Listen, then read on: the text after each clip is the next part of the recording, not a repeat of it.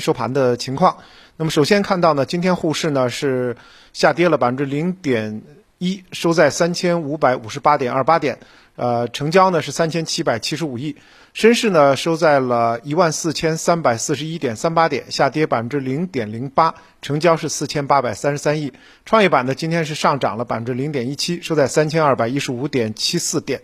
那么今天三大指数呢是涨跌不一的走势，但总体来讲呢是缩量的。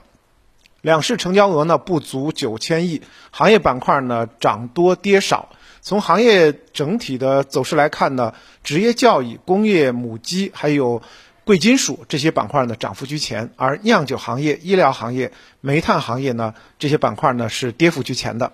那么从今天的消息面呢，还是有很多的消息。首先呢，是统计局公布了九月的宏观数据，九月 CPI 同比上涨百分之零点七，也就是说，我们看到的物价的水平呢，基本上是走平的。但是 PPI 同比上涨达到了十点七，就是工业出厂价格呢上涨了百分之十，那么零售呢却没有。这个大的变化，因此从这个数据，单纯从数据上，我们中国经济出现了类滞胀的一个特征。那么另外呢，昨天呢，央行宣布九月金融数据依然还是比较偏弱的，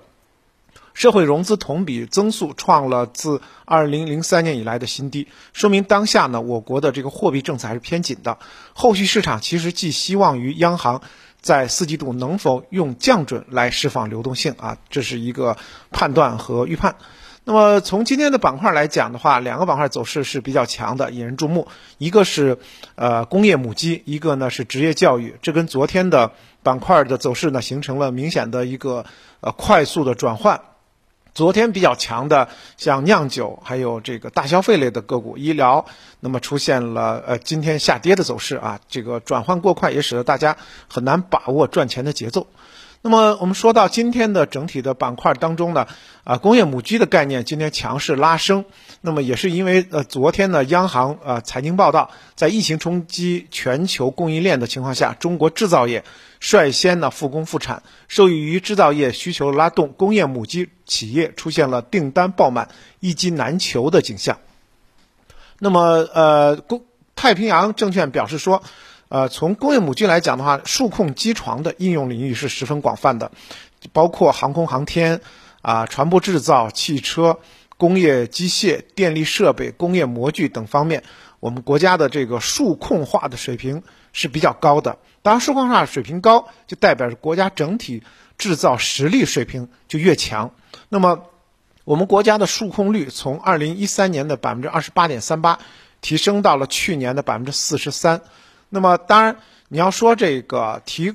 数控化的提升速度虽然很明显，但是较德国、日本超过百分之八十的数控率的水平来讲的话，我们还有很大的提升的空间。那么因此的话，后期应该说呢，在二零二一年、今年到后面这几年呢，都是我们工业母机也好、数控化也好啊，增量提升以及存量更新的。非常大的一个趋势，因此呢，我们工业母机的行业的需求潜力是非常巨大的。在这样的一个刺激下呢，工业母机其实在今年，呃，从二季度开始到现在就反复在活跃，当然也是有这个资金的轮动的这样的一个状态。那么另外呢，职业教育这一部分呢，也是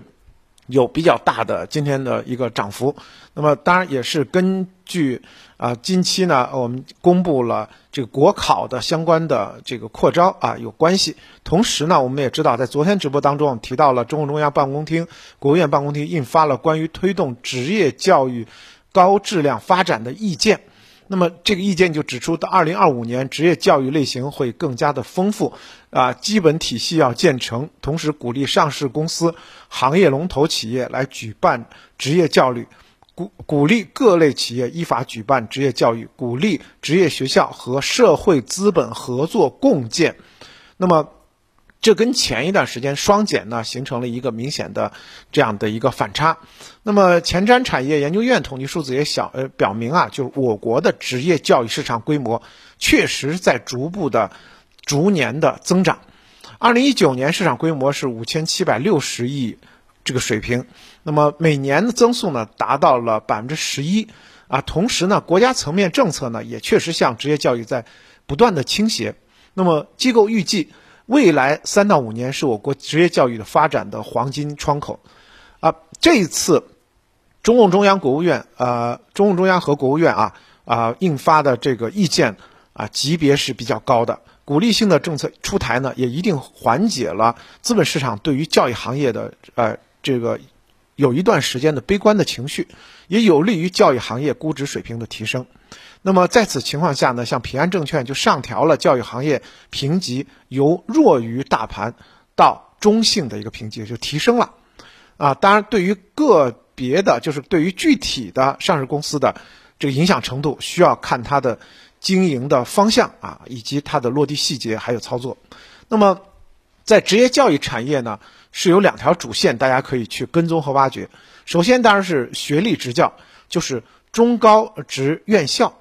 那么，二零一九年以来呢，中国的高职院校的学位和研究生其实也在扩招。那么，呃，我个人呢，也在杭州啊，呃，贵阳呢，也是参观了一些这个职业高校，确实发展速度非常快。那么这一条主线呢？主要是在港股那边呢，有一些这个民办高校的上市，比如说像中教控股、宇华教育、新高教、希望呃希望教育，还有中汇集团等等。那么港股那边上市的这个职教呃股呢是比较多的，